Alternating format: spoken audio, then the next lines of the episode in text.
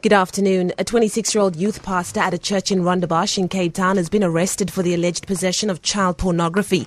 Police say that he was reported. Uh, Or rather, he was uh, reported to authorities by the parents of an alleged 14 year old victim. Spokesperson Vishnu Naidoo says the Hawks and the United States Homeland Security Department probed the matter.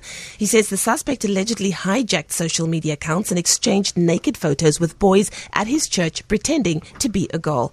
Naidoo says about 60 children may have been victims when we first started an operation called Operation Cloud Nine, we were initially informed by the Homeland Security of child pornography uh, that was being manufactured in South Africa being distributed in the U.S. So since then, we have been involved with them, also with um, police from Antwerp in um, in Belgium, as well as Australia. This is a, a global problem.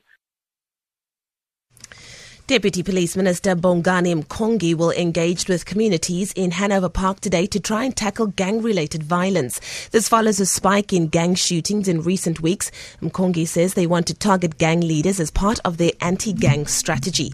He says it's crucial that communities report crimes to the police.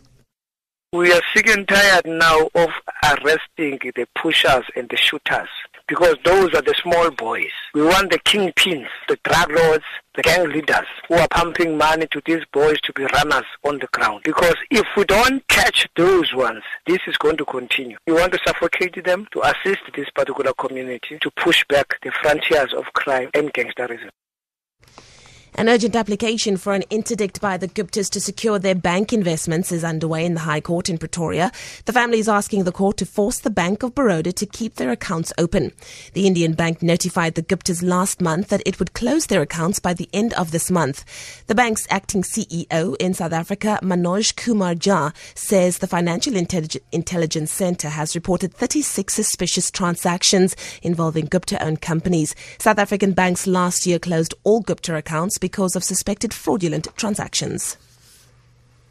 Zimbabwe's first family has been slapped with a bill of 780,000 rand to repair a luxury Sandton apartment that had been rented by President Robert Mugabe's two sons.